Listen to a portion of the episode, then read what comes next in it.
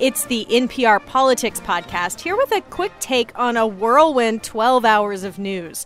Starting Thursday night, when a horrible attack in Nice, France left more than 80 people dead. And anytime there's a tragedy of that scale, especially, you have to say it, in a Western country, it ripples around the world. Which is apparently why Donald Trump said he would delay announcing his vice presidential pick only to then announce it on time via Twitter and the VP is Indiana Governor Mike Pence. So we'll talk about all of this real quick. I'm Tamara Keith. I cover the White House and the campaign. And I'm Domenico Montanaro, political editor. And so let's start with France. There's a lone guy, apparently in a rented truck, drives it through a crowd of people celebrating Bastille Day, French Independence Day, and at least 84 people are dead, two of them Americans. What else can we say, Domenico? Well, it looks like the man who was driving the truck was a French citizen of Tunisian descent. The truck was filled with grenades and firearms and driving at a very high speed through this crowd of onlookers during Bastille Day, which is kind of like our July 4th. Uh, right now, no group has claimed responsibility for the attack. No word yet of any accomplices, though President Obama called it an act of terror. And this was a celebration. They had closed down a street, and apparently, this guy just drove down the street where all of these people were celebrating the holiday with music playing and fireworks. I want to play a clip here from a witness who spoke to NPR's Eleanor Beardsley.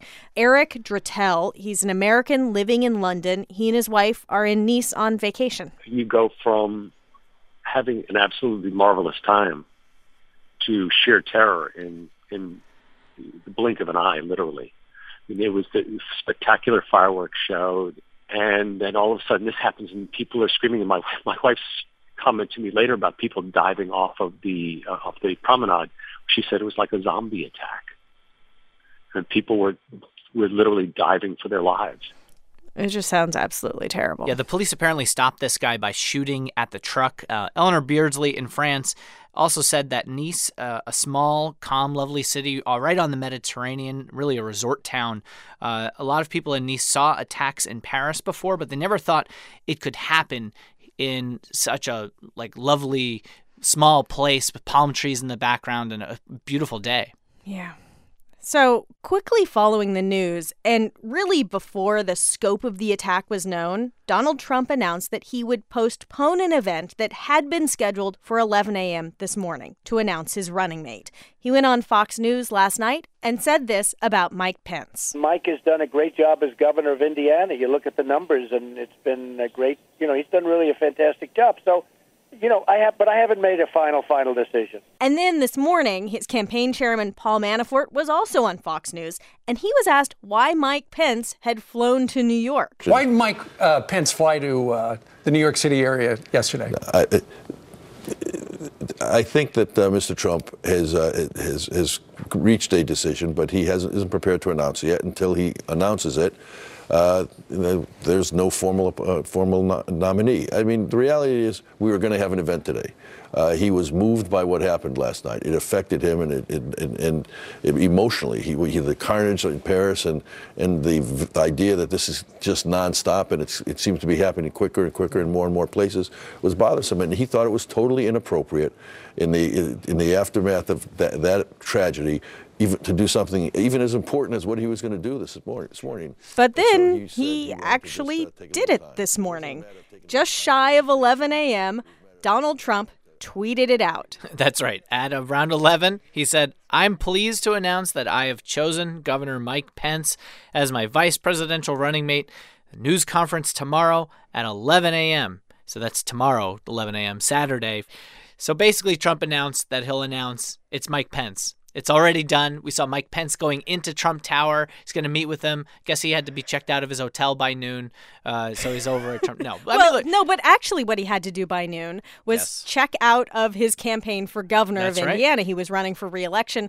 Paperwork had to be filed today, so there really was a deadline. Like Donald Trump, right. if he was going to pick Mike Pence, couldn't really delay it any longer. Probably Donald Trump would have wanted to just hold the whole thing and not have to tweet anything new, but he's stuck in this box because it was a hard deadline. You can't fudge when you can drop out or stay in a race. You can't run for both. He had to drop out of the race. This whole thing over the last 24 hours has been a complete mess. It has been bonkers. It, this, you know, typically for all of the suspense, a vice presidential rollout really is a rollout. It is stage managed. There's a, a text that goes to the supporters first, Right. maybe, but you know, reporters try to get ahead of it a little bit, but then it's confirmed by the campaign. And already there's a website up with the running mates, and then there's a big event, and it's it's a very It's orchestrated. it's an orchestrated thing. Yeah. This was not orchestrated. No, that was the thing. I mean, you know, they eventually put him up on the Donald Trump website with this kind of photoshopped image of the two of them together. It wasn't even the two of them actually there together.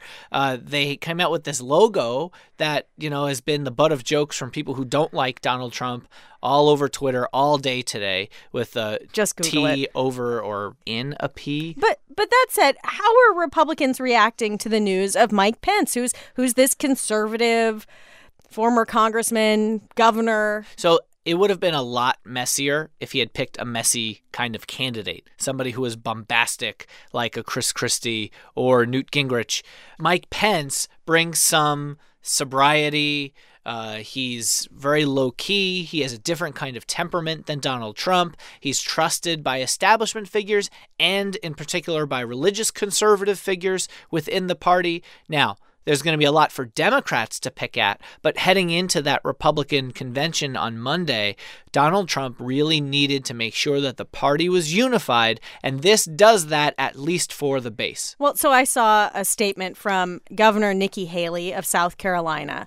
She a is Trump opponent. she is not a fan of Donald Trump, but she proactively put out a statement saying, "Hey, that Mike Pence guy, I like him." Yeah, no. A lot of the a lot of the people who have been governors who've served with with uh, Mike Pence, people who've served with him on Capitol Hill, like him. They like his tone in particular, as opposed to Trump's, where they think that he could say something at any time that could get the party in trouble as they're trying to expand the base. Now, again, I think that there's a lot on the issue positions that Mike Pence stands for that are going to fire up Democrats as well. Uh, but no one, again, is voting for the bottom of the ticket. But at least it helps Trump bring on some of the conservatives he needs. And we should say that in the roundup that posted yesterday, uh, there's a lot more information about Mike Pence and some of his positions on issues like abortion and trade and, and other things like that. So definitely go back and check that out, knowing now that he is Donald Trump's pick. So, you know, one thing that stood out to me about this whole delaying the announcement thing was in that Paul Manafort clip we played, he said that Donald Trump was affected by the emotion of it all. And I'm wondering this sort of reminds me of 2008. John McCain reacted to the financial crisis that was sort of happening all around the campaign and and he at one point said he was going to step away from the campaign trail. That ultimately ended up being perceived as a bad choice uh, politically. Do, do you think that this has echoes of that? Like, the, the, there was just like this, oh gosh, let's do this thing. Well, you know, I think Trump actually thought about it. He thought it maybe wasn't appropriate to do something that didn't seem to be on the level of such a massive news event and attack where, you know, uh, scores of people were killed. It struck me, just uh, as an aside on Nice, because I spent July 4th on the beach with my family watching fireworks at night Yeah. with my two kids and my wife, and I'm thinking, God, this is so similar. And you hear about children who are killed. Uh, so you can understand why Donald Trump had a pause and said, you know, maybe this isn't the most appropriate thing to do the next day.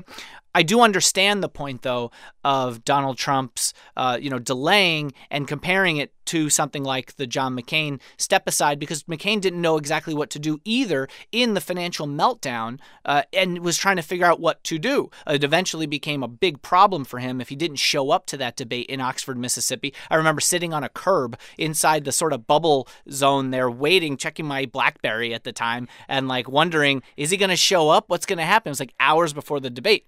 Eventually, he did. I have a cynical question. I just want to throw it out there. Does this have to do with Tim Tebow? No. but we'll get there. Is there any chance that he delayed it because he didn't want to compete with wall to wall news coverage of an attack? Wow, that is very cynical. I mean, I don't know. I can't. I don't know what's in the mind of uh, of Donald Trump. I think that he you know, again, I think that he just saw the gravity of the event, tweeted something uh, to say, you know, that we should put a pause on it because he's made terror attacks and strength in the United States one of the principal issues that he's run on. So, Domenico, how has the Clinton campaign responded to this news? I know that they responded very quickly. Well, as compared to the Trump campaign, as opposed to the Trump campaign, where they didn't have a lot of orchestrated rollout of Mike Pence, the Clinton campaign had a very orchestrated rollout against Mike Pence. They sent a text alert telling people that Mike Pence was the pick and then reply to find out everything they needed to know about him. They called Pence the most extreme VP pick in a generation. Which might be a bit of a stretch, but. So already giving their folks ammunition and talking points in a very orchestrated, calculated way. Yeah, I have to say I was with the Clinton campaign yesterday as as she was campaigning uh, with um, Tim Kaine, Senator Tim Kaine, and we kept asking campaign officials, "Hey, are you going to have a response to this Pence thing?" And they were like, "Oh yeah, we've we've got it ready to go. We're just waiting for it to be official." Yeah, well, that's part of what staff gets you. You know, the Trump campaign doesn't have as many uh, staff members as the Clinton campaign does that's part of what money and staffing and organization gets you. Now, does political gravity set in? I think it probably does, and they're going to need to ramp up post convention, but we'll see what happens. Yeah, and the Clinton campaign has a lot to like in Mike Pence in that he is very conservative. He mm-hmm. has conservative positions. He also has quite a few positions that contradict positions Trump has taken in the primary. And so there there is lots of fodder for for the opposition. Yeah, I mean one big area where they differ is on Medicaid expansion, for example. Uh, Pence expanded Medicaid as governor under Obamacare, and Donald Trump has said he wants to repeal Obamacare, which could put Pence in the weird position of backing a candidate and a policy that would actually roll back one of his own policies. So, Trump, as we said, tweeted that there will be an event tomorrow, Saturday, with Mike Pence to more formally announce the pick other than Twitter. Uh, but this will be our last episode talking about it. Our next episode will be Tuesday morning. It will be a wrap of day one of the GOP convention in Cleveland, Ohio. And by then, all this buzz will seem pretty far away. Right. And just a final note here in yesterday's episode, we said that former NFL quarterback Tim Tebow would be speaking at the convention. Turns out that's not true. I know you're a big Tebow fan. Well, you know, whatever. The New York Times, the CNN, other people had reported that he, the Trump campaign had confirmed his appearance. And then Tebow last night said he won't be there, took to Instagram, Instagram video, uh, much to the disappointment of uh, no idea exactly who. Maybe some Christian conservatives. Uh, you know, he's very popular with them. Uh, but you know, for the, for the, amount of time and attention that Tim Tebow has gotten, you know, for even this, it's just it, it doesn't make a ton of sense.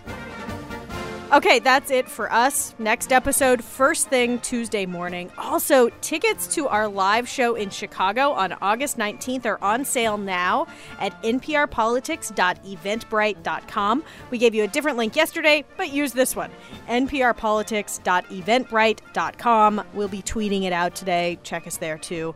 Uh, you can always talk to us on Twitter or the NPR Politics Facebook page and hear more of our coverage this weekend on your local public radio station. I'm Tamara Keith. I cover the White House and the campaign. I'm Domenico Montanaro, political editor. Thanks for listening to the NPR Politics Podcast.